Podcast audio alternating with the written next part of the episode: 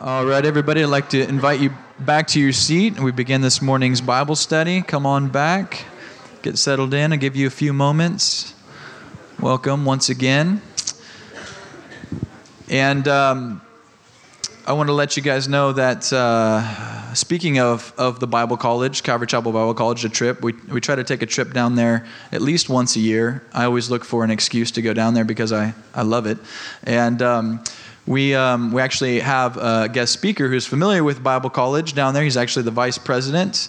He's a pastor on staff at Calvary Chapel Costa Mesa, and he'll be sharing with us this morning. And I hope you guys appreciate him as much as I do. Uh, welcome, Pastor Dave Shirley, to the stage. Thank you. Thank you, Adam. Yeah. Amen. Well, it's such a joy to be here. I'm glad it's not O Dark 30. uh, if you'd turn in your Bibles to the Gospel of Mark, chapter 4, uh, I'm looking forward to this message because it's the first time I've taught it. And uh, it, it, it, I believe, will minister to our hearts. And so let's open up in prayer. Father, thank you so much um, for the opportunity to come out in this, this free country. We can assemble. We're not worried about being put in jail or losing our jobs because we worship you. And that's a blessing. We'd like to keep those freedoms. Uh, Father, we look to you to keep the freedom of assembly, uh, the freedom of press, of religion, of speech. Lord, uh, Please set up one, put down another, change the heart of leaders. Uh, use your people as they pray, Lord. We know that you hear where two or three agree as touching your will, and we know it's your will to have good government, and we're asking that we might continue that, Lord, so the gospel can go out. We do continue to pray for Ross and Jim in India. We thank you, Lord, for a fellowship that reaches out beyond itself uh, to go to this world that you love, that you died for, Lord. So increase our faith this morning as faith comes by hearing the word of God. Uh, Lord, I want to go from faith to faith, from strength to strength, from glory to glory. So do a work in my heart and each and every one as we take a few moments and meditate together upon your word. Minister it to us by your Spirit, we pray. In Jesus' name, amen. amen. In Mark chapter 4, we'll begin in verse 35. Uh, Jesus has just told the parables, and the purpose of the parables was to reveal to some, those that would receive it, and to conceal from others those who would obstinately refuse him. But in those parables, he was making it sure that we understand the human responsibility. We're to receive with meekness the engrafted word that is able to save our souls. And he told us very clearly that the seed that he would plant would grow. That it is assured beyond any shadow of a doubt that the seed is good and that the seed will grow. Basically, all you can do is put the seed into the ground and then you can sleep, you can rest. The harvest is sure when God is planting the seed. And he made that very clear. Matter of fact, in verse 13 here of chapter 4, he said, Do you not understand this parable? Then how will you understand any of the parables? Because the whole principle behind the parabolic teaching and where he was going with it was to explain very clearly that he would build his church. Nothing will stand against it, it will come to fruition. And that's why in Colossians 1 6, he uses a very interesting word when he says that the gospel seed goes out and it bears fruit for itself. carpophorentus means, and they put it in the form of carpophorumenon, which is middle voice, which means that it will bear fruit for itself and it will grow and develop for itself. It's the same principle we read in Romans 1:17 when it says that the gospel is the power of God to everyone that believes. There is inherent within the seed of the gospel this power of God to save. And so he's made that very, very clear. It is covenant sure. You can count on it. So after doing this lecture, and if you remember, it's been a, it's been a pretty busy day for Jesus. Uh, when Jesus finishes a lecture, because he taught in the context of life, he didn't just teach, you know, between four walls. He would always test us in real life. So he's going to give them a test. And that's what we're reading here a real live test. And he's designed it so that we can learn from it. So let's read it together, if you would verses 35 to 41. Would you stand with me? And I'm reading from the New King Jimmy. I don't know what you have, uh, but it begins in verse 35. On the same day, when evening had come, he said to them, Let us cross over to the other side. Leaving the crowded multitude behind, they took him along in the boat just as he was. Other little boats were also with him. A great storm rose up, and the waves were dashing into the boat, so that the boat was already filling up. But he was in the stern on the headrest, sleeping. And they were waking him up and saying to him, Master, don't you care that we're perishing? He rose up, rebuked the wind, said to the sea, Hush! Be still. Then the wind fell, and there was a great deep calm. And he said to them, Why? Or how is it that you're afraid? Have you still no faith? They were awestruck and were saying to each other, Who then is this?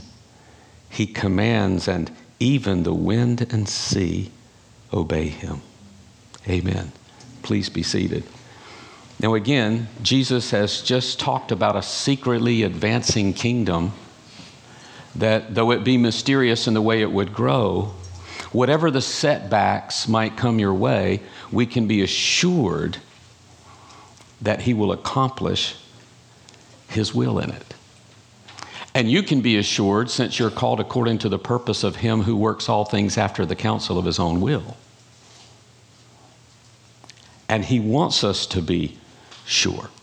But Jesus operated on that principle of mastery learning. Now, I kind of have a love hate relationship with mastery learning. I love the fact that Jesus is so committed to me that he's going to help me learn the lesson. I just hate the fact that I have to keep learning the same lesson again and again, you know, thinking I learned it the first time and I didn't.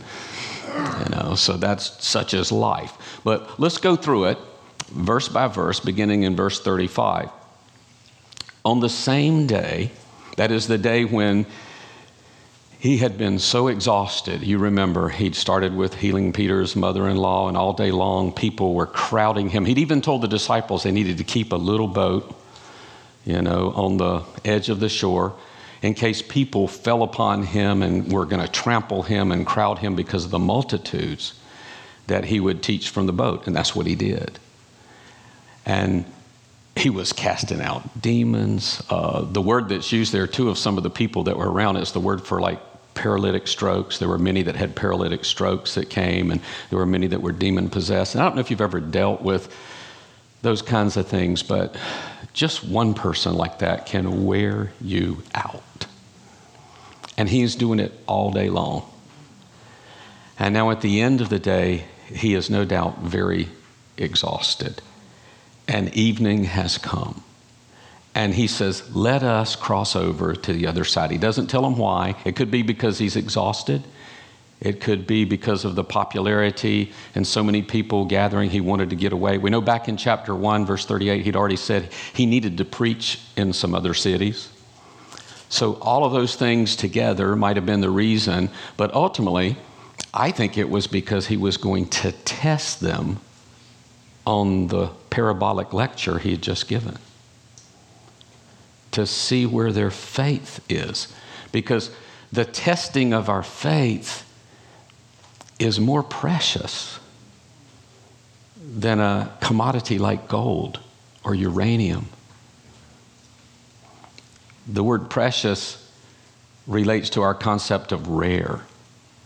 When something is very rare, we consider it precious. And the testing of your faith is very precious. Remember in Luke, Jesus even asked the question when I return, when the Son of Man comes again in the last days, will he find faith on the earth? And I hope that today, if he were to return to your heart or to my heart this day, will he find faith? The kind of faith that he expects to find the faith of our father Abraham, who had a fully convinced faith. Now, maybe he didn't start out totally that way. Abraham went through some stages of growth in his faith. But before it was over, Romans 4 says that he had a fully convinced faith, that is, a faith in resurrection. He believed that God could even raise the dead. That's how strong his faith was. So we want to go from faith to faith. And we do that by meditating in the Word of God. So I'm like you, I can say, Lord, I believe, but you can finish it. Help my unbelief. That's a legitimate prayer. That's a legitimate cry from our hearts. Lord, you deserve the glory, the blessing, and the honor that we were singing about and not only in the future, but you deserve it now, today, as we walk by faith and we trust you. So it says in verse 36 Now, when they'd left the multitude, they took him along in the boat as he was, and other little boats were also with him. Because Jesus was the theanthropos, he was fully God, but he was also fully man. And being fully man, he needed to get away from the crowd. But they, it, no matter where he went, whether he was walking on land, he would try to get away. Go up into a mountain, they'd follow him. Every place he went. Now he's out on the sea, and it says other little boats are following him. This is, maybe this is the first gospel flotilla. you know, there's an armada of faith. There is this fleet of followers that are coming after Jesus, if you can picture it on the Sea of Galilee. It just, it doesn't matter, even if he gets in a boat he can't quite get away from the crowds because they're coming to him because they know there's something different and unique about him. And he can do the things that only God can do. And so they take him into the boat, and it's interesting. It says they took him as he is. And I don't, I don't know what that means. It, some say it meant, well, he was just slap wore out. You know, he just he had no time to clean up, just like he's been teaching all day. Just we took him from the little dinghy and took him over to the larger ship, you know, and started across. But I do know this: if you're going to take Jesus, you have to take him as he is. He takes you like you are. And if you take him like he is, then you know things are going to change. If you take Jesus into your boat, you can expect an experience that is rather transforming. If you take Jesus into your business, beware, you will see a transforming change.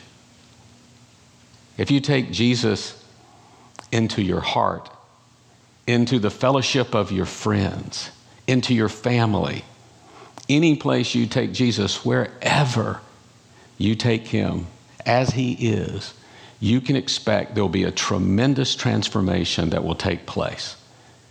Because that's what he does. He's the same yesterday, today, and forever. He doesn't change. But when we take him in as he is, he begins to change and transform us. And that is what is happening here. And it's just a beautiful thing to see. So, verse 37 says, you know, as they get going across the sea, and a great, a mega windstorm arose, and the waves were beating into the boat so that it was already filling up.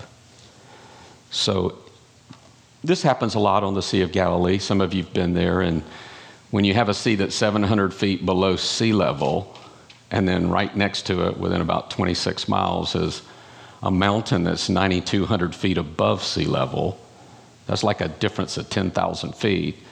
And so the cold air coming down from the mountain and the warm air rising up from the sea in those kind of subtropical you know, climates there around the sea, then it just creates these, these whirlwinds that can take place just like that. Now, granted, it probably wasn't like the tsunami that just hit the Philippines. Uh, that was a devastating and terrible tsunami. I just got back last month from there, and uh, it was it was uh, the devastation is uh, more than you could think. I mean, they they're estimated maybe a thousand people were buried alive underneath the sand. I talked to one man there, and he had he had been in it. It hit, and you can see where it came across. It hit the palm trees at about 25 feet high and just clipped them but he said when it came in, it wasn't just the water, it was bringing the sand, lifting the sand up and bringing it like a wave, and people were being buried under the sand. His five year old daughter, he remembered, had on a yellow, you know, top. And he's looking around in the sand and he sees this little bit of yellow sticking out of his hand. He just started digging. And he pulls his daughter out, ties her onto a coconut tree with clothes because that's all he could find was some, you know, shirts, things like that. He ties her on, and then he started looking for his three-year-old boy, whom he never found, and they still haven't found to this day. And uh, but he saved his daughter's life, you know, by turning on. So I mean, that's a storm. That's an amazing, or like Hurricane Andrew. I got to experience that, you know, but because uh, I'm from North Carolina, in case you didn't catch that accent, you know uh, might might need an interpreter for some of you. But uh, the you know the but the storms on Galilee can get rather intense. And these guys, though they were veteran seamen, they're they're looking at it going, "Oh my, this is this is this is amazing." Matthew actually uses the word when he tells this story. He uses the word seaquake, a whole other word like an earthquake, only a seaquake because it's it's just moving things around. And so it was violent. But there's a prophecy in Psalm 4, verse 8, about Jesus Christ. And it says there that I will both lay down and sleep because you alone, O Lord, make me lie down in safety. Well, that's our Lord. In the midst of this storm, because of whatever reasons, exhaustion, but also trust in his Father he can lay down in the midst of this storm and just be sleeping. Now, who raised the storm up? That's, you know, there's arguments about that. Was it God? Was it Satan? Was it natural?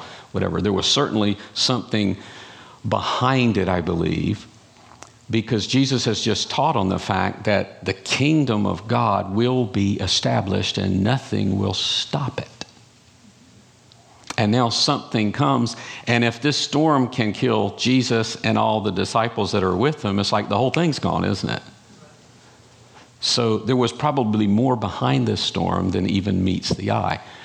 Just before he had this day, he was in Nazareth, and you remember when he was in Nazareth, they tried to throw him off a cliff. Remember that? And somehow he just worked his way through the crowd and just disappeared. You know, so already there has been a storm against his life and against the purpose of his life, but it will not be successful. I never will forget back in, I went to Jesus 72 in just outside of Mercer, Pennsylvania. Anybody remember 72? Some of you weren't born then, but some of you were. And, you know, were, it was one of the first Jesus festivals on the East Coast. We had a few on the East Coast too, and they had uh, Larry Norman and Phil Keaggy and, you know, Randy Stonehill and Crimson Tide and some other East Coast people like Johnny Cash and the Imperials and Andre Crouch and, you know, some of those guys. But it was a big festival, and we were there. It's in a valley, and uh, we're down in the valley, and there's all these tents, and the bands are set up, and a tornado came. And the tornado came right up to the edge of the top of the hill, of the valley. You could see it winding and coming in that direction. And it came to the edge, everybody just started praying. And it just stopped on the edge and just spun. It didn't go anywhere, it just stopped and spun. Somebody controlling it. And but it sucked like the tents, it just sucked the air right out. You could almost couldn't breathe because you were in a vacuum. Because we were down in the valley and it was up on the hill, and just all the air was being sucked out. But it just stood there and spun for a moment, and then it just went pew, and just went totally to the right in a whole nother direction.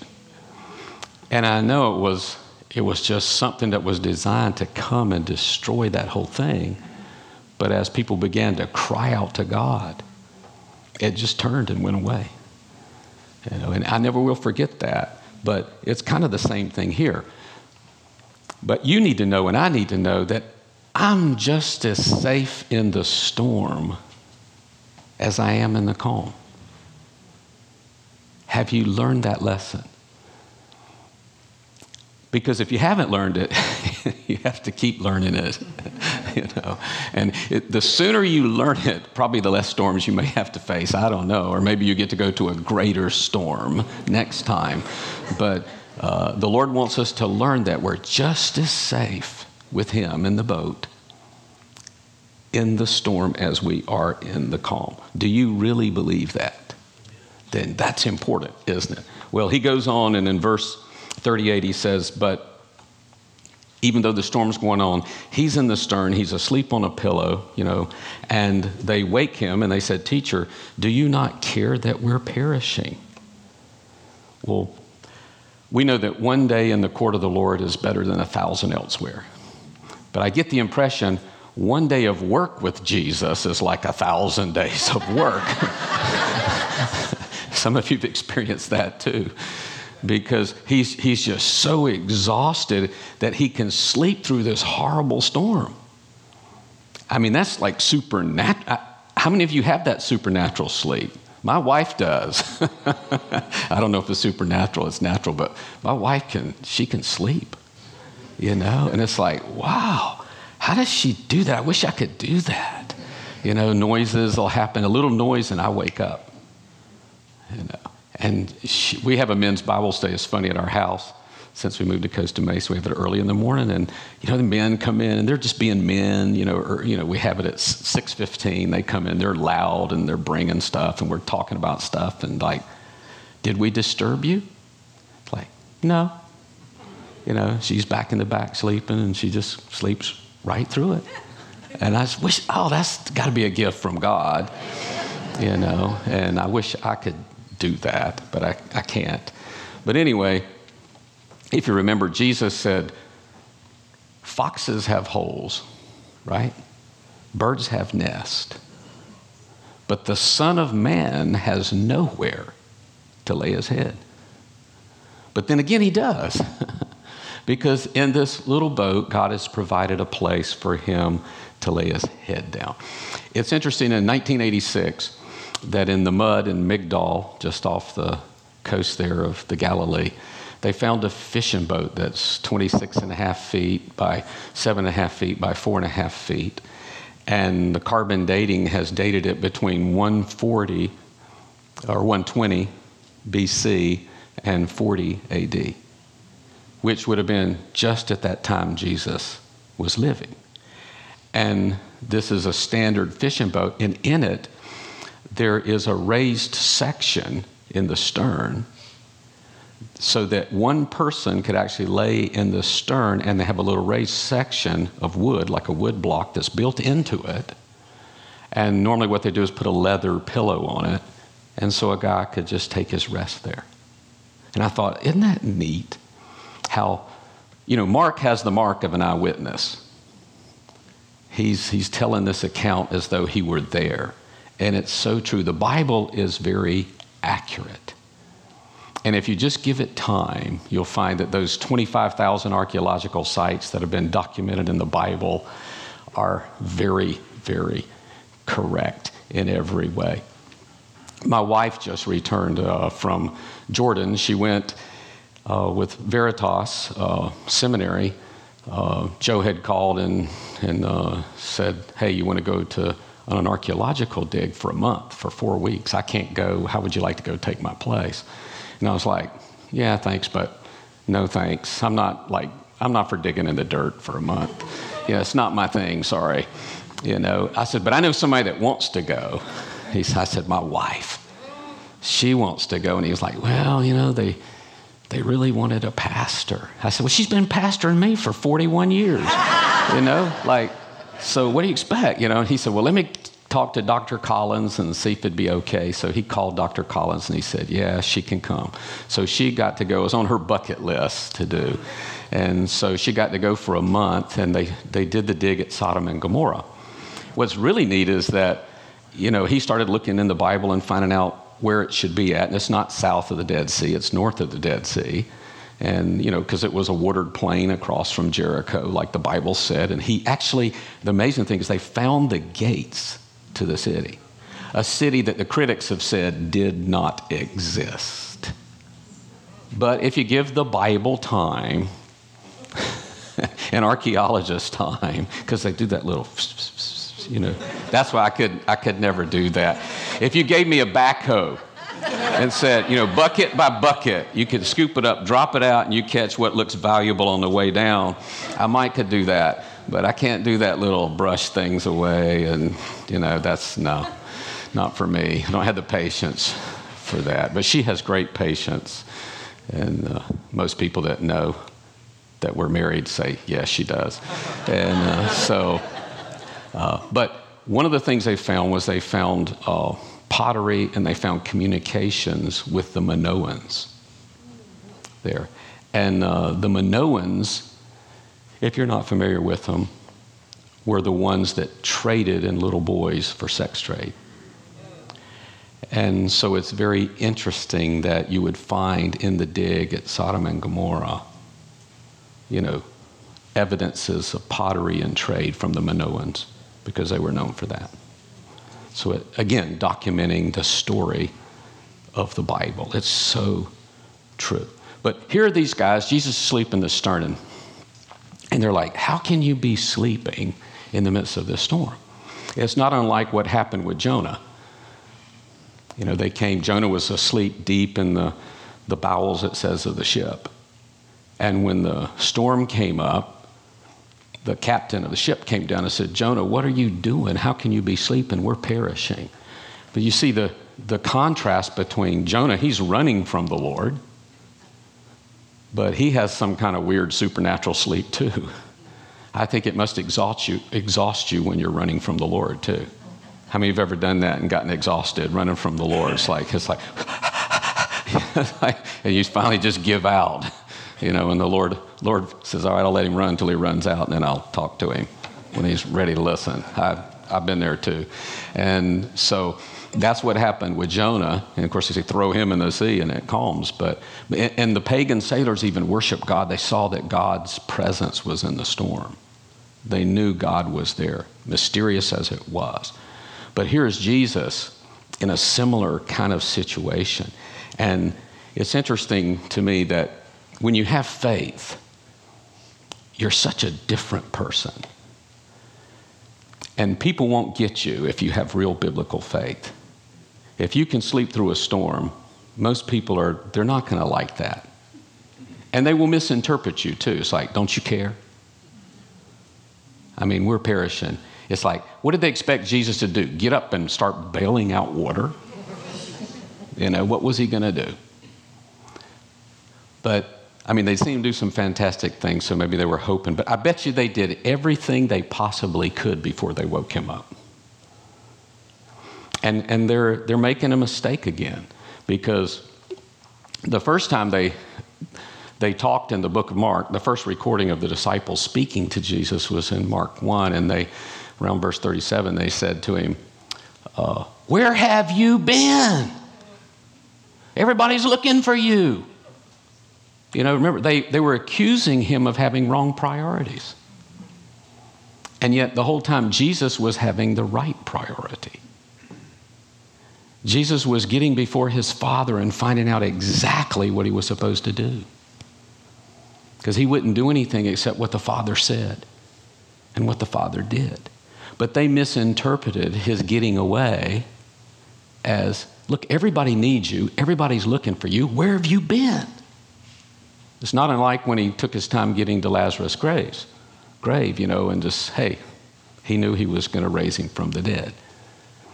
But when you have this kind of faith, you, it makes you a different person. And now, this is the second time that we read in the Gospel of Mark that they speak to Jesus, and, you know, they chide him for not really caring that we're in the process of perishing. And we'll see him again if you get into chapter 5. They criticize him the next time they speak to him because he's in a big, huge crowd, and Jesus says, Who touched me? And they're like, Everybody's touching you. That's a ridiculous question. You know what I mean? So it's like every time they open their mouth, they say something wrong. How many of you are like that too? You know, it's like uh, maybe it's just like it says in Proverbs, just shut it, and people might think you have some sense. You know, but they're every time they're misinterpreting who Jesus is and what he's doing and why he's doing it, and and yet you can forgive people if they're frightened, if they're panic stricken. If, if the house is on fire, wake me and shake me. I don't care how you do it. Just wake me up, get me out of the house. You don't have to be kind and gentle necessarily. But that's not the issue here. The issue here is that Jesus has clearly told them in his lecture nothing can stop the kingdom. Nothing. And they should have believed that but they weren't ready to believe that. I'm giving you an unshakable kingdom. The same thing he told us in Hebrews chapter 12. We have an unshakable kingdom.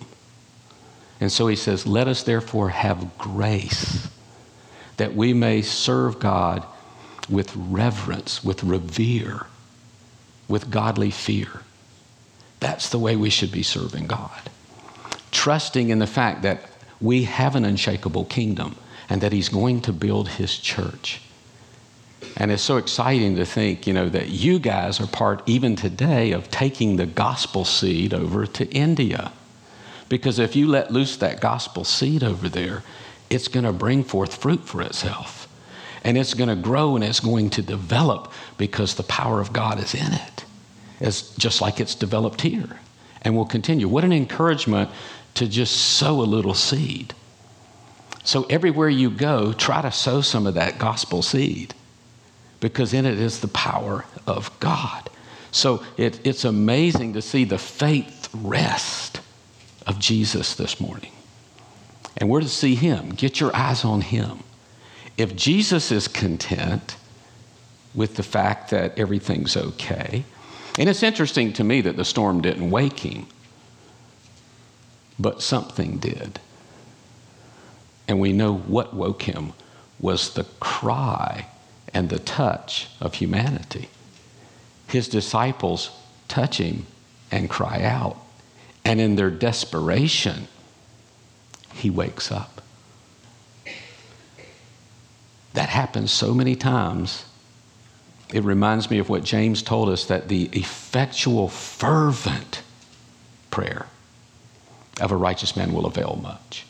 And when Jesus hears this, it says in verse 38 or 39, it says, Then he rose and he rebuked the wind. You see, I wouldn't have, that's not what I expected to read next. See, what I expected to read was, and then he turned around and he rebuked those idiots for waking him and for the fact that they didn't even need to wake him. That's what I would have expected to read.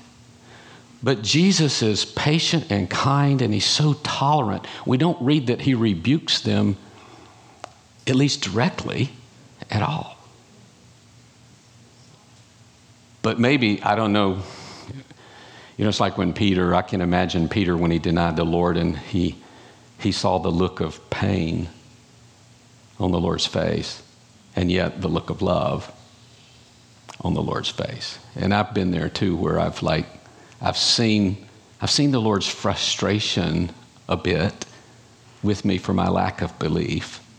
And yet at the same time, I've seen the Lord lovingly and patiently saying, Well, he'll grow, he'll develop. And if he has to cry out and wake me up right now, okay. But I think he really expected them to be able to make it through the storm here. And so he does what only God can do. He gets up, he rebukes the wind, and he says to the sea, Peace be still. And the wind ceased, and there was a great calm. Literally, it's a perfect passive, which should be translated, Be still and stay still. It's sort of like when somebody says to you, because he uses the same word muzzle, which he used of the, the Caesarean, you know, demoniac. When he cast out the demons, he said the same thing be muzzled, shut up, not another word. That's a legitimate way to translate it. And we've all been there, I know. I've heard that before. you know. And I'm so glad. You guys do put up the clock, like, don't, when Ross is here, don't you put up the last five minutes on the back and then just counts down so he'll know? Oh, see, you should try that on him. When he comes back, you should just pull a fast one, see, and just, just put it up there and it starts counting down five, four, three. You're like, what? What's up? You know? You go away, you come back, and they change everything on you, you know, these rebellious little sheep. And uh, so, yeah. But there, there comes this harmony of silence. He rebukes the wind, and there's phew, a, a silent calm, a dead calm. You know, usually when, even after winds are blowing, it still takes a little while for the waves to rise and subside and all, but it looks like this was supernatural. He just rebuked the wind, it just went phew, dead calm. Whoa, who is this that can do what only God can do? But, well, he turns to them, verse 40, and he says, But he said to them, Why are you so fearful? How is it that you have no faith? I would call this the disbelief of unbelief. Jesus just disbelieves our unbelief. He can't believe it. Jesus can't believe how much we don't believe. He doesn't get it in a way. It's like, I don't get it. After all I've done, after all they've seen, after all they've experienced, how is it that they can still remain in unbelief? It's like when he was going to feed the 5,000, he was like, You give them something to eat. And, and, and I know we all think, Really? You expect me to do that? And the answer to that question is yes, he does. And, and then I'm sitting there, I can't believe that he's asked me to do that. Do you know who I am? Not me. I mean, maybe somebody else you expect to do that, but me, you expect me to have that kind of faith? And the answer to that question is yes. Jesus expects you to have a tremendous faith and confidence in what he's doing, not only in your life, but in those around you as you take the gospel out. He's expecting great things. But if you have a lack of faith, you're unable to respond with confidence in God. And it'll paralyze you, it'll cripple you, and you can't do what you need to do because of that lack of faith. But he wants to build our faith here. So the, the, real, the real test here is, and the real threat to faith here is doubt. It's not an understanding of it. I mean, I think it's like, and I wrestle with this because it says elders are supposed to like pray for the sick, you know, and we'll have people come up and they'll ask for prayer. And it says you should. You should you should come, you should ask the elders for prayer, and the elders are supposed to do what? Pray the prayer of faith. The person that comes has already exercised their faith by coming. So don't put it back on them.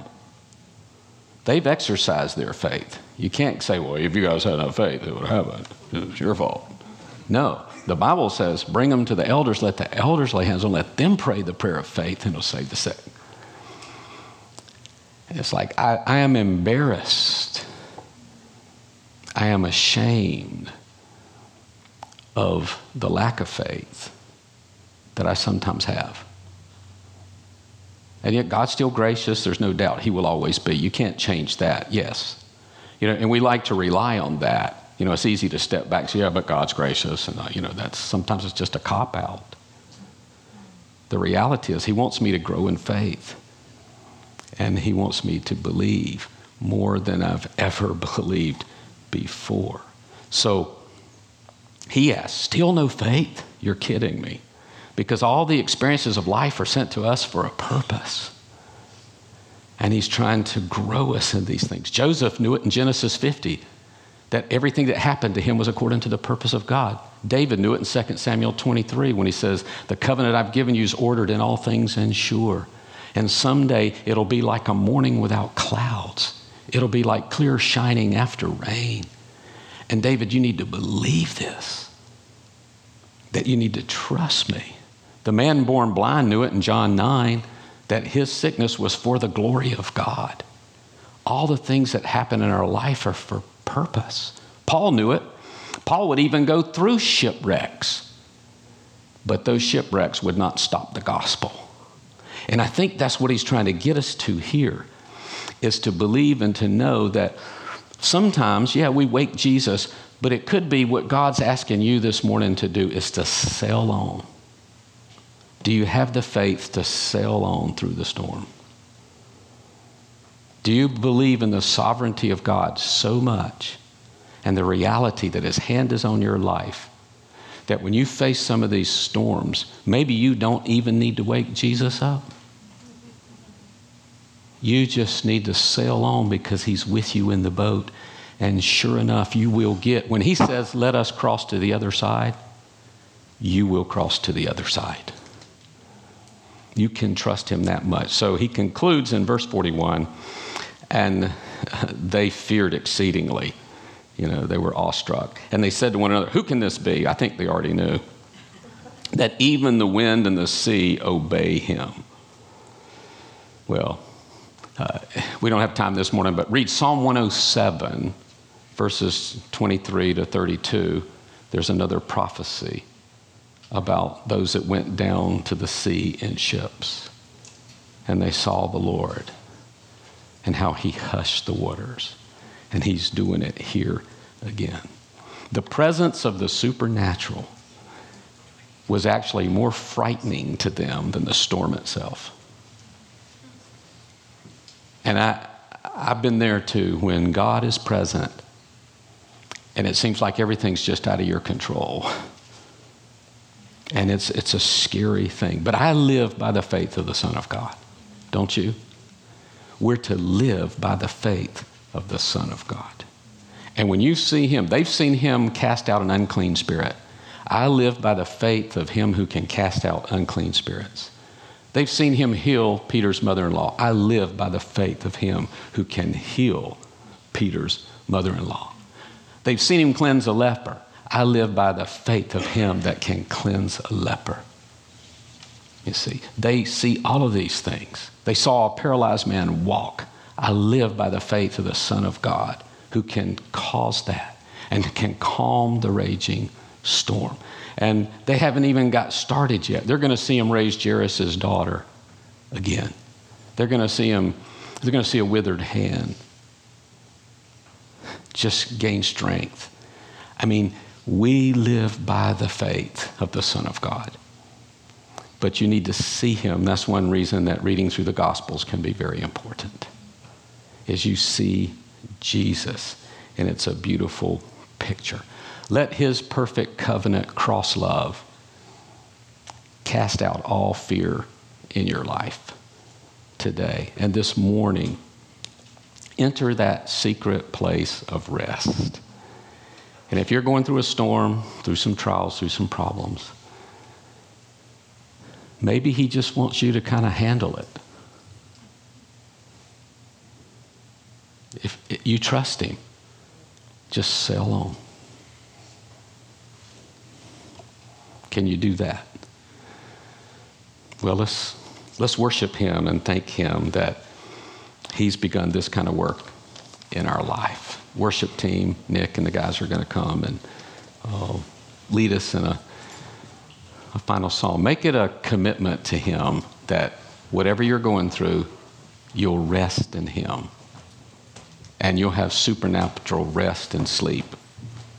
Trust in him to work for you, okay? Let's stand before him.